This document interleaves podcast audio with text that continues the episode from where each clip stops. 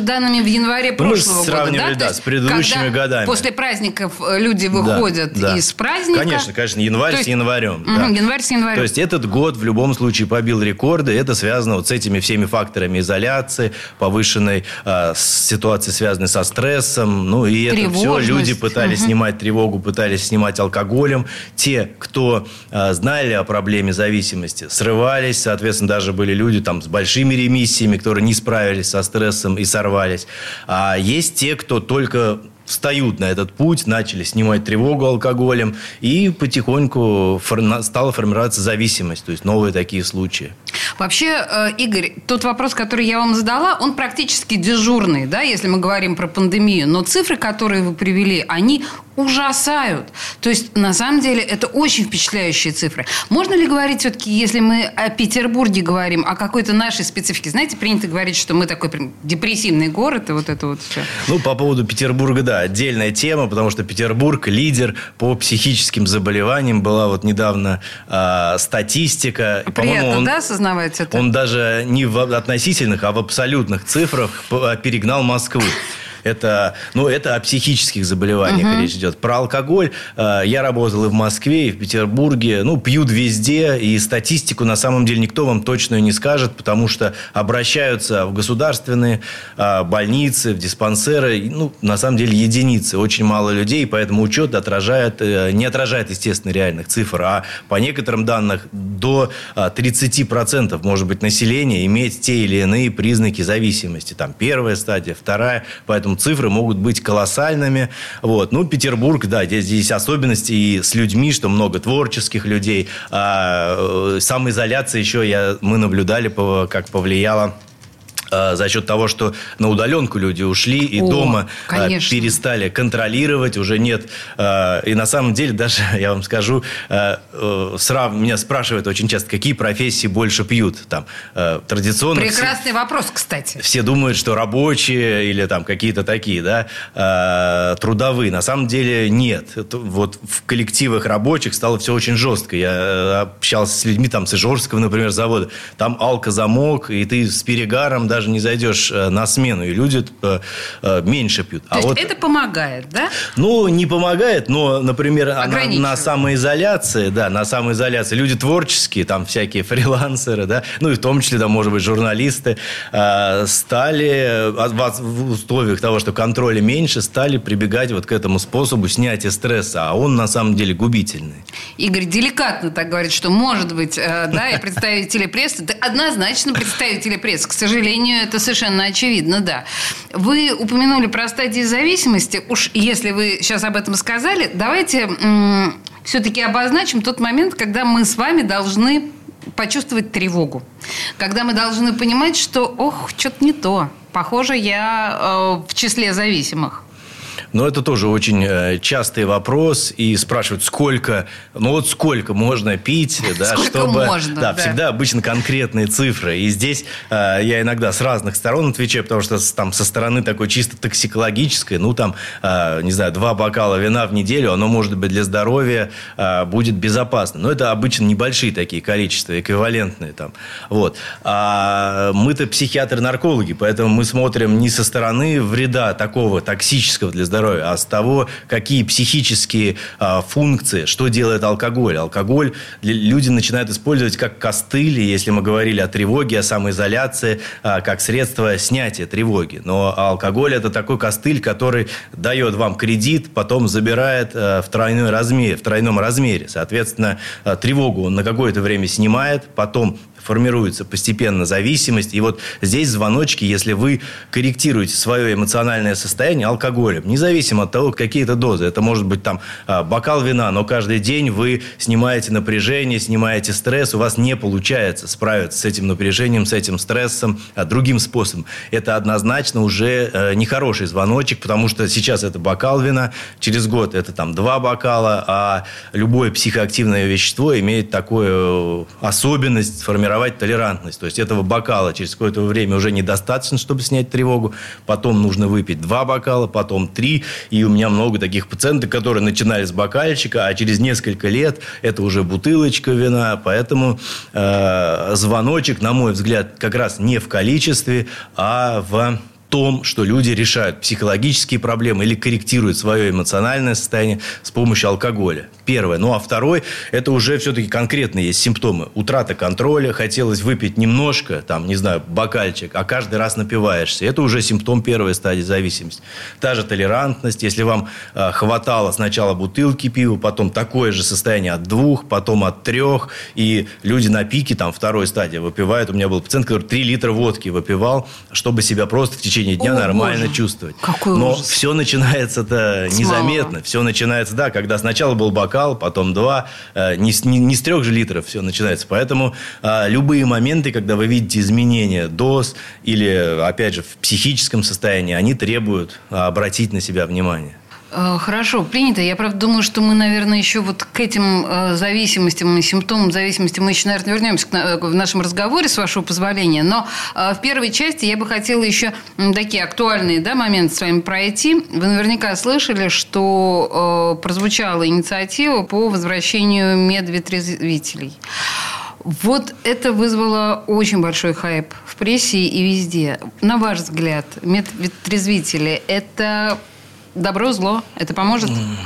Ну, я отрицательно отношусь к этой инициативе, потому что э, вот уже не первый год организую э, наркологическую помощь в Петербурге, начиная там от амбулаторной службы, э, стационаром, э, уже там вторым заканчивая. И знаю, как это сложно, потому что мне в этом законе непонятно, кто будет оказывать медицинскую помощь.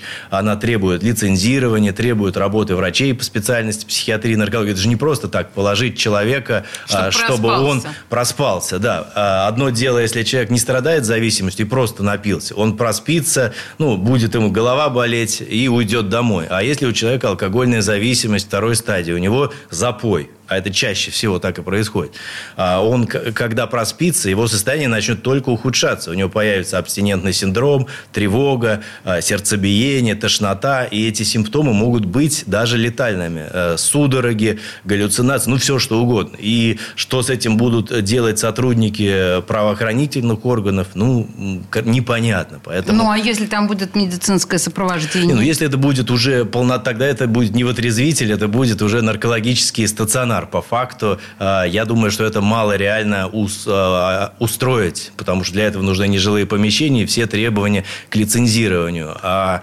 какие-то полумеры здесь не сработают. Это должно либо быть вот так полноценно, то есть полноценный э, наркологии, где круглосуточно будет психиатр-нарколог, медсестра, будет возможность оказать экстренную помощь э, и прочее. И относиться к этому надо именно как к заболеванию, которое требует серьезного лечения. Это никакая не полицейская э, функция. И понятно, что это проблема социальная, но она силовыми тоталитарными методами не решается. Ну, а что делать, строго говоря, если человек э, беспомощный и пьяный валяется на улице?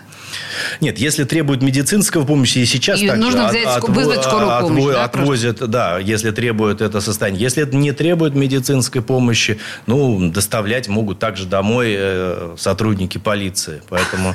Ну, это такая, да, красивая история. К сожалению, она вот так э, выглядит только в кино. Когда ну, вы смотрите, я... Сышь, друг, тебе домой надо, ты уже напился. Про вытрезвитель читал, и там планируется, по-моему, финансировать, это же как хотят государственно-частные партнерства, там полторы тысячи или что-то такое вот э, платить из бюджета за сутки. Ну, вы поймите, тут даже питание, как бы питание, зарплата, естественно, за полторы тысячи, о квалифицированной помощи речи идти не будет. Поэтому это превратится в какие-то хостелы, я не знаю. Ну, я отношусь отрицательно, потому что мы скрупулезно подходим к оказанию помощи. Это и дорогостоящий, и э, такой трудоемкий, наукоемкий процесс.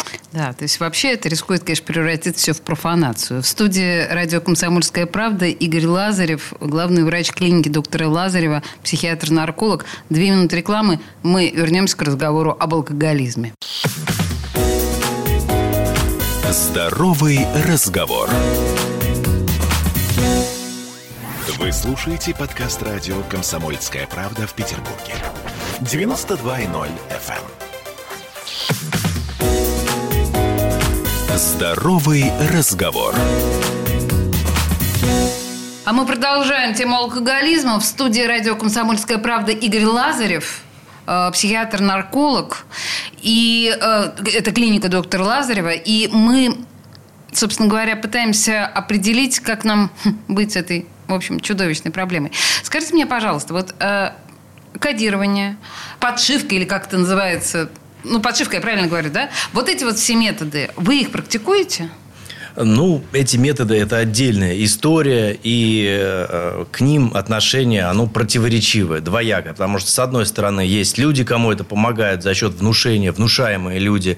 Э, То есть, они и, просто боятся? Ну, и гипноз, и э, есть определенные медикаменты. Они, конечно, не могут там какой-то очень долгий срок держаться в организме. В большинстве ситуаций, да, это связано именно с таким стрессовым фактором, с фактором э, страха. Но, к сожалению, к сожалению, это не помогает, и это по факту не лечение зависимости, потому что э, кодирование не имеет доказательной, ни психотерапевтическое, э, ни какие-то медикаментозные, то есть не имеет доказательной в плане доказательной медицины базы. И они могут там использоваться только в комплексе, когда человек не может остановиться каким-то другим способом, э, ему вводится там тот же препарат дисульфирам, э, чтобы на первое время обеспечить трезвость. Но если э, это время трезвости он не занимается тем, о чем я говорил, психотерапии, поддерживающей медици... медикаментозной терапии на первом этапе, то, к сожалению, этот страх, он ну, не приносит пользы. И потом, когда заканчивается срок, человек срывается, и все начинается с того же места, да, где он остановился. Поэтому методики эти, конечно, имеют право на жизнь, но а, к ним надо с большой опаской относиться. И если есть возможность пройти полноценное лечение, реабилитацию, психотерапию, а, наблюдение психиатрии, психиатром-наркологом в течение определенного времени, то лучше лечиться полноценно. Я не смогу сейчас повторить это слово, которое вы сказали, десульфирам, ну, очевидно, да? Но я слышала, что во многих странах мира это вообще запрещено, ну вот эта вот подшивка. Может быть, потому что это грозит тяжелыми последствиями для здоровья, может, потому что это или, или как? Нет, подшивки э, запрещены, потому что сложно создать концентрацию. Это десульфирам, грубо говоря, это единственное. Есть всего лишь три препарата с научной э, с доказательной базой в плане лечения алкоголизма. Это дисульфирам, нaltrexон и акомпросат. Акомпросата в России нет. А, нaltrexон есть препарат Вивитрол. И дисульфирам, ну, чаще это таблетки. спираль, про которые все слышали, тетурам. А, в таблетках он создает большую концентрацию. Все методы уколов и подшивок, а, ну, с ими сложно просто создать большую концентрацию. Поэтому получается это больше как действует как такой психологический момент.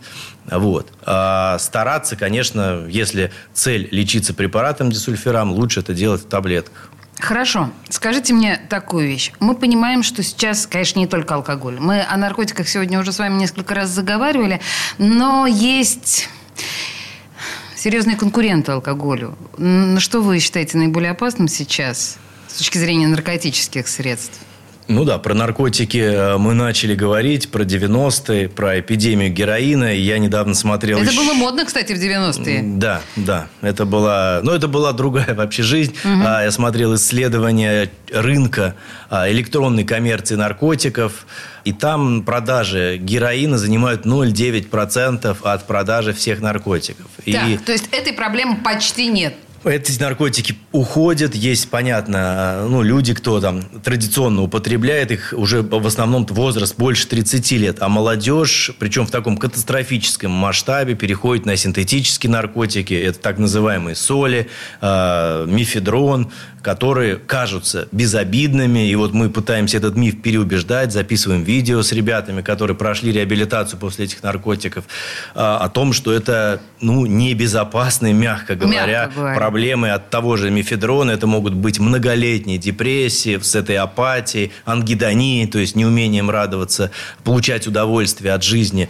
Ну, не говоря уж о наркотике соль, после которого психозы, люди и умирают, и выпрыгивают из окон, а, и что только не происходит. Поэтому Поэтому, на мой взгляд, как раз э, эти наркотики даже более, наверное, страшны, чем э, то, что было Потому что э, героиновые, там, метадоновые наркоманы, все-таки у них сохранялся рассудок, и они, э, ну, многих даже интеллект очень долго сохранялся, с ними можно было разговаривать, и интересно разговаривать.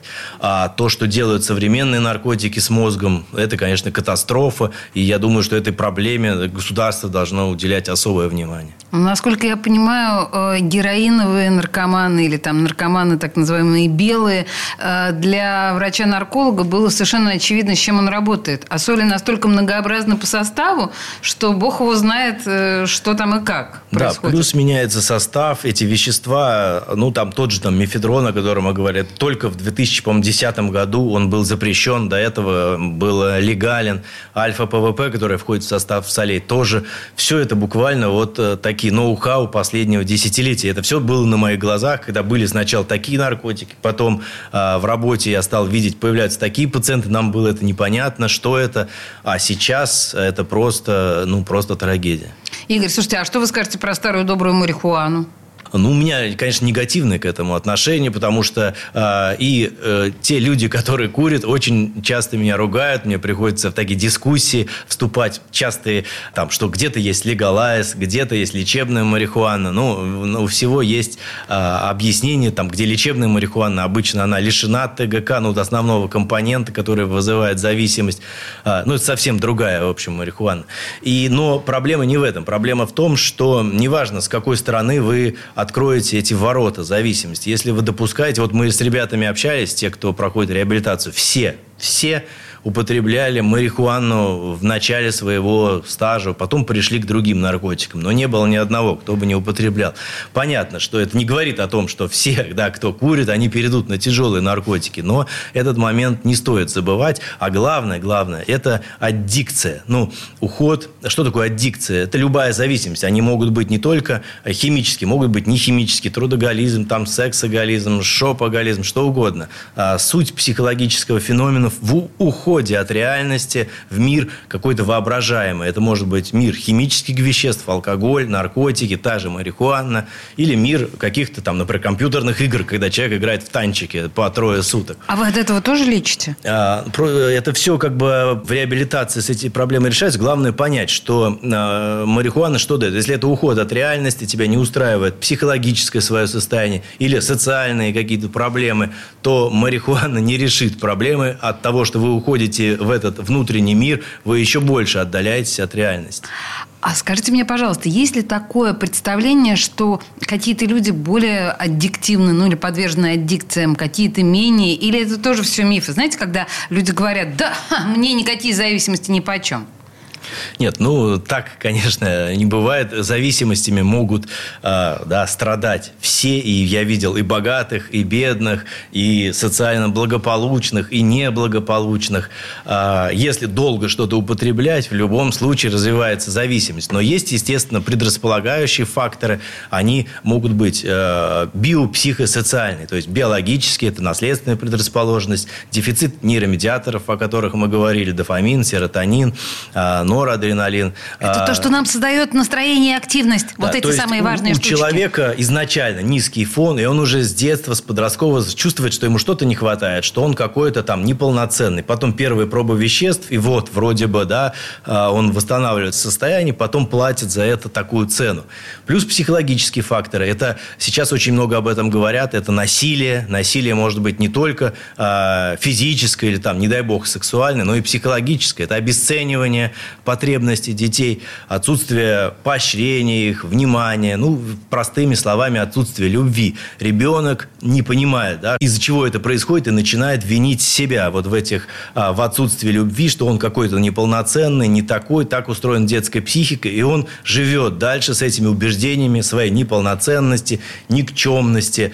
А, я уже сказал, да, первая встреча с веществом, когда ему кажется, все, вот он восстановил баланс, все хорошо, потом исчезает контроль над веществом, веществом, когда он не может уже, хотел выпить чуть-чуть, начинает напиваться. Или там, а, если наркотики, понятно, что он уже не может их контролировать. И у него вот это убеждение о том, что он никчемно не может ничего контролировать, усиливается, вызывает чувство вины, такое э, сумасшедшее, чувство стыда, которое он вновь заливает алкоголем и наркотиками, и круг замыкается. Вообще, вы знаете, мне кажется, это тема для отдельной программы, то, как э, наше детство формирует нам изначально, закладывает вот эту предрасположенность предрасположенность к чудовищным зависимостям и к вредным привычкам. Конечно. Это вообще, ну вот, мне кажется, целый отдельный пласт, о котором я надеюсь с вами когда-нибудь, ну, в ближайшее время поговорить. Это прям очень интересно. У нас минута буквально осталась, поэтому я бы хотела, ну, банальный вопрос, извините. Вот я поняла, что со мной проблема – и мне нужна помощь специалиста. Что я должна сделать? Как мне обратиться в клинику Лазарева? И, ну вот, как, объясните по этапам, на пальцах. Ну, самое главное – преодолеть страх, потому что наркологи не кусаются. Э, это такое старое предубеждение о психиатрах. А, нужно приходить на консультации. У нас есть и врачи, психиатры, наркологи, Куда? и психологи. Адрес? Это переулок Ладыгина, 7, корпус 2, метро Балтийская. Ага. Там находится стационар. И мы проводим первичную беседу, смотрим, а, какую помощь можно оказать. Нужно ли здесь стационарное лечение, нужна ли реабилитация, или можно отделаться какой-то амбулаторной программой. У нас есть амбулаторная программа реабилитации, когда без вот этого стационарного а, этапа, а, то есть человек живет дома, просто приезжает на, несколько раз в неделю на прием к психологу, к психиатру-наркологу, и мы подбираем индивидуальное лечение. Самое главное, не зарывать голову в песок, и особенно это касается родителей, если они видят такую проблему у детей, а пытаться с ними договариваться или уже звать специалистов для того, чтобы проводить эти беседы. Ну, в общем, к черту страх, друзья. На самом деле. Никакого страха. Нужно признавать проблему, смотреть ей прямо в лицо и идти специалистам.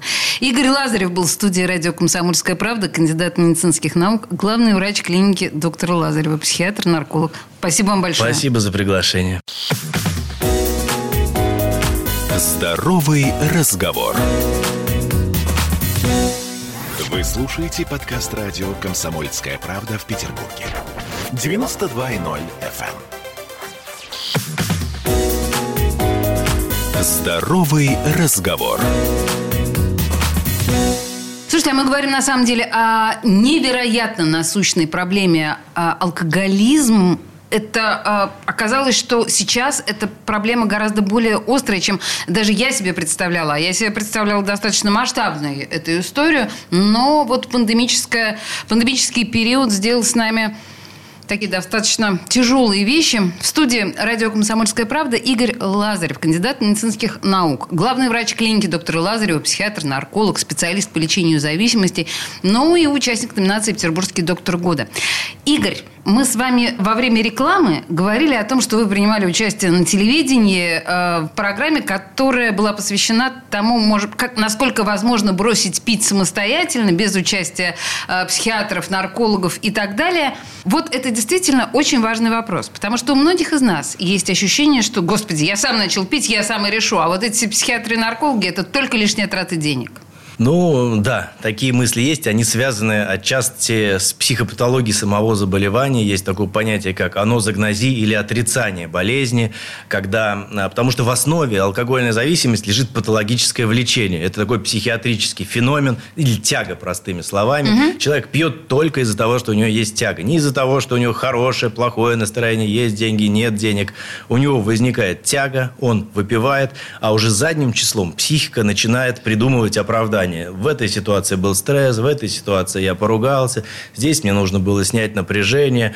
Вот. И понятно, что каждый раз, придумывая такие оправдания, человек думает, что он сможет остановиться. На самом деле большинство людей пытаются, и, к сожалению, у них не получается. Потому что как раз один из критериев зависимости – это неоднократные попытки бросить, которые заканчиваются безуспешно. Если бы все могли остановиться и бросить, никто бы никуда не обращался за помощью. Вот. То есть попытки бросить безуспешны, это один из критериев зависимости. И на самом деле есть люди, которые э, вот так спонтанно бросают. И я рассказывал э, в том интервью о моем исследовании по поводу наркозависимых, которые снимались с учета. Э, это пять лет нужна была ремиссия, чтобы сняться с учета в то время. Угу. Соответственно, из них 60% были членами сообщества анонимных наркоманов, 20% а были адептами религиозных каких-то организаций, либо православных, либо там э, э, баптистских, протестантских.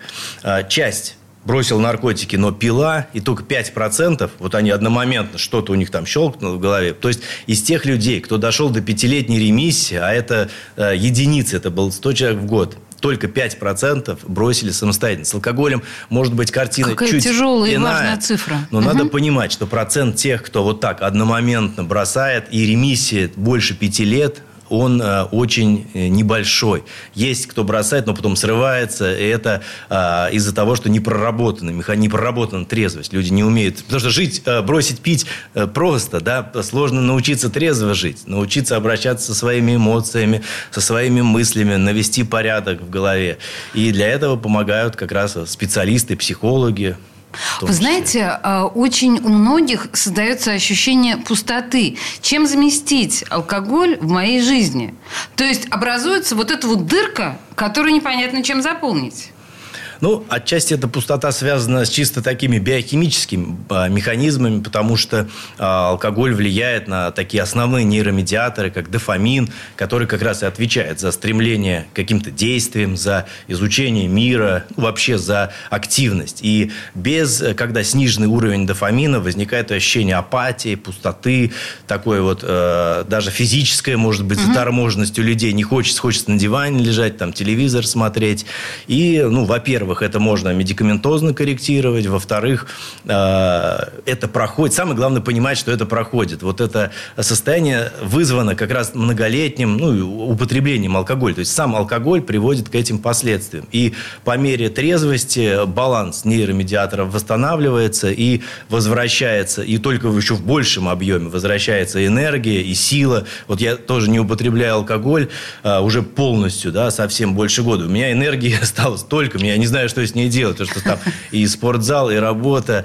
А, поэтому, поверьте, энергия вернется, нужно пережить первые а вот сколько? эти месяцы. Ну, обычно для, для полноценной ремиссии нужен а, где-то год трезвости, понятно, первый месяц он самый тяжелый, а потом в течение, ну, в течение всего года могут быть и перепады настроения, и а, эпизоды вот этой апатии. А, здесь, конечно, первый год мы рекомендуем все-таки поддерживающую какую-то помощь. Это может быть психотерапия индивидуальная или группы. А, об этом я уже говорил. Группы анонимных алкоголиков, которые вообще бесплатные, существуют а, в каждом районе города, где нет там врачей и психологов, но люди с большим стажем трезвости также делятся своим опытом выздоровления. И вот мы в начале интервью Э, вспомнили про Олега Гаркуша, у которого я брал интервью. У него 25 лет трезвости, да, таких вообще мало людей. Олег Это... рассказывал нам в эфире об этом неоднократно, да. Вот, из таких людей надо брать пример. Э, он посещает группы до настоящего времени, делится, да, делится.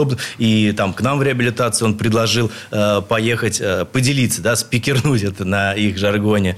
Вот, поэтому смотреть надо на людей, которые имеют такое, и брать с них пример. И, и их опыт покажет, что все все возможно. Стоит просто первые вот эти месяцы, первое какое-то время а, не оставаться одному. Алкоголик не должен оставаться одинок. О, это очень, наверное, важная мысль. То, о чем вы говорите, вот эти 12 шагов трезвости или общество анонимных э, алкоголиков, вот это вот все, это очень многих вызывает предубеждение, но вот то, о чем сейчас Игорь нам говорит, да, очевидно, совершенно напрасно, потому что кино нам немножко создает, да, такое, ну, несколько негативное ощущение от этих групп. Они немножко вызывают как бы ассоциацию с сектой, может быть.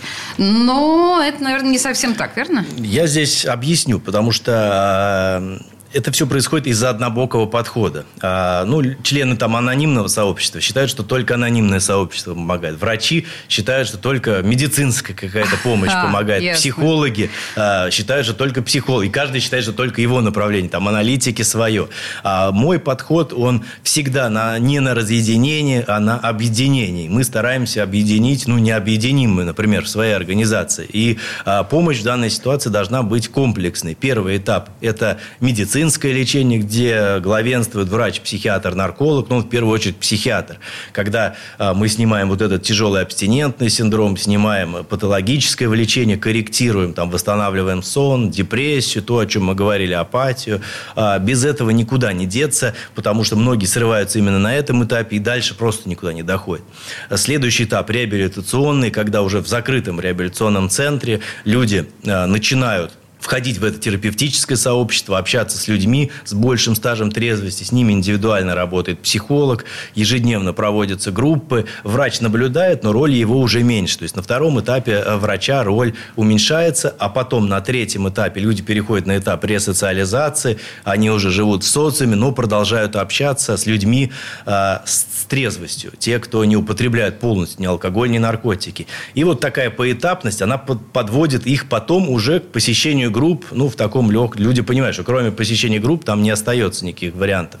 А сразу многим это, э, естественно, сложно, потому что и отрицание, и непонимание, но и иногда без медицинской помощи, ну, что касается алкоголя, здесь очень часто а без медицинской помощи на начальном этапе просто никуда не деться. Игорь, мы сейчас говорим о клинике доктора Лазарева. То есть мы понимаем, что сначала в вашей клинике вы медикаментозно выводите вот состояние физического, скажем так, дискомфорта. А вот второй второй этап, о котором вы сказали, это что? То есть это какой-то санаторий или как?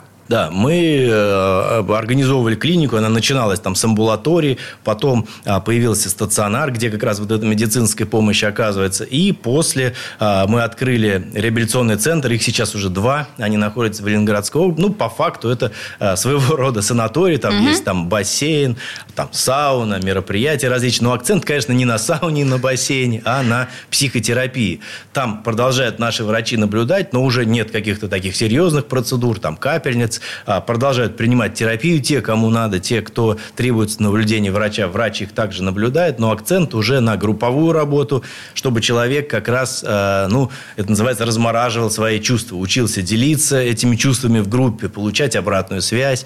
То, что не получается в группе, индивидуально психотерапевт, а, психолог прорабатывает. И этот месяц, он рекомендуемый до 6 месяцев стационарного пребывания. Ну, к сожалению, это показало, не, не придумано не так просто, а опыт э, срывов, потому угу. что люди, уходящие на раннем этапе, они, к сожалению, часто срываются, потому что, э, ну, не получили, во-первых, социальной поддержки, во-вторых, не прошли все этапы и возвращаются. И поэтому получается такой э, двойная работа. Лучше полноценно пройти все этапы сразу и потом уже на какой-то амбулаторный перейти вариант. Мы знаем, что наркоманы, которые срываются, они часто попадают на передоз. И, к сожалению, это частая причина смерти для наркоманов. Потому что, да, бросив, завязав, организм, ну, толерантность снижается, насколько я понимаю, да? У алкоголиков есть какие-то такие опасности в момент возврата к алкоголизму? Э, к сожалению, да, есть такое понятие, что алкоголь умеет ждать. Ну, и про наркотики так говорят. Э, обычно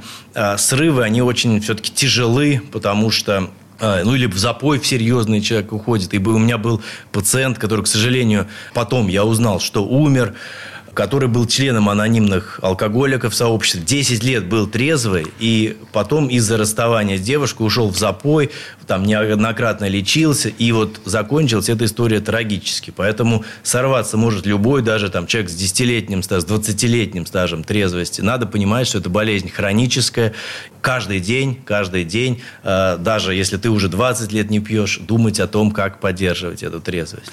Это представитель клиники доктора Лазарева. Игорь Лазарев, психиатр-нарколог.